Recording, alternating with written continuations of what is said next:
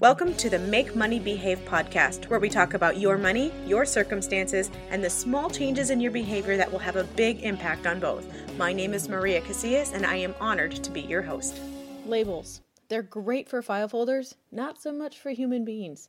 Hey everyone, welcome back to the Make Money Behave podcast. I'm Maria Casillas, and before I get started on today's show, I just want to remind you that if you have not yet subscribed, please do so. Give it a five star rating and subscribe to the show if it's something that you like. And if you want to hear more of this amazing content, I encourage you to share it with your friends and also ask them to subscribe. It's one of the best ways that I know to make sure that this content is easily found by those individuals who would be most impacted by it. Now that I got that housekeeping out of the way, let's jump right into today's topic labels. I want to talk about the human beings behind the labels.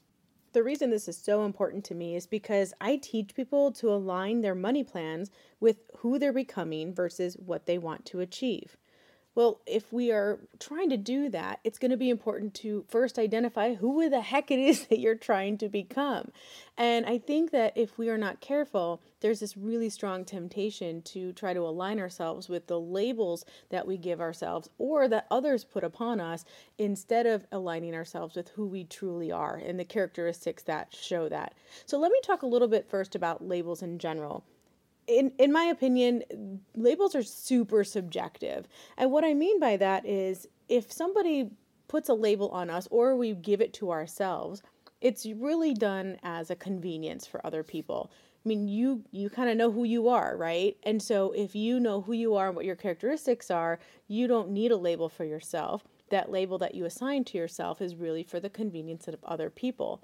So, for example, if you are in an enclosed area with several kids every single day and you help them learn different things and develop problem solving skills, social skills, etc., somebody might say, Oh, well, maybe you're a teacher. And they may be right. If those children, however, are your children, then you might identify yourself as a mother. And what that does, that label, it basically shortens the conversation for you. Somebody knows what mothers typically do, someone knows what teachers typically do. And so it's our way of kind of being lazy about who we are and, and basically giving some convenience to the person who we're talking to. What is the problem with that though? Well, I think the problem is that it is super subjective. So each label that is put upon somebody, whether we give it to ourselves or we give it to somebody else, carries with it so much meaning. And here's the thing some of it's real and some of it is imagined meaning. So, what I mean by that is we are making stuff up. I mean, like if we have our own experience as a teacher or our own experience as a mom, for example, then we basically take that experience and we put it into our meaning and we kind of assign that to the other teachers and the other moms that we come across. And I know that we don't always do this on purpose. I think it's kind of human nature. And I'm using teacher and mom just because they're very easy examples. But this information can be applied to really any label. Now you may be thinking, so what? Who cares if we're using labels to identify who we are and what we like and and just, you know, our interests and all of that. And I'm not suggesting that we can't ever use them. What I am suggesting is that we don't fall into the trap of assuming that we know what it means for the other person or for ourselves in some cases. Think about the number of times that you might have said you wanted to be healthy or wealthy and then not taking the time to really identify what that means for you if you don't know what it means for you, how on earth do you plan to become it, right? And so that's really one of the things that we want to talk about. I I would love for people instead when they're trying to decide who it is that they want to become, that they focus on the characteristics, things like how they treat other people, what and who they value, what they want to be remembered for. These are the kinds of things that in under the umbrella of any label will actually help you know how to put the processes into place in order to get there.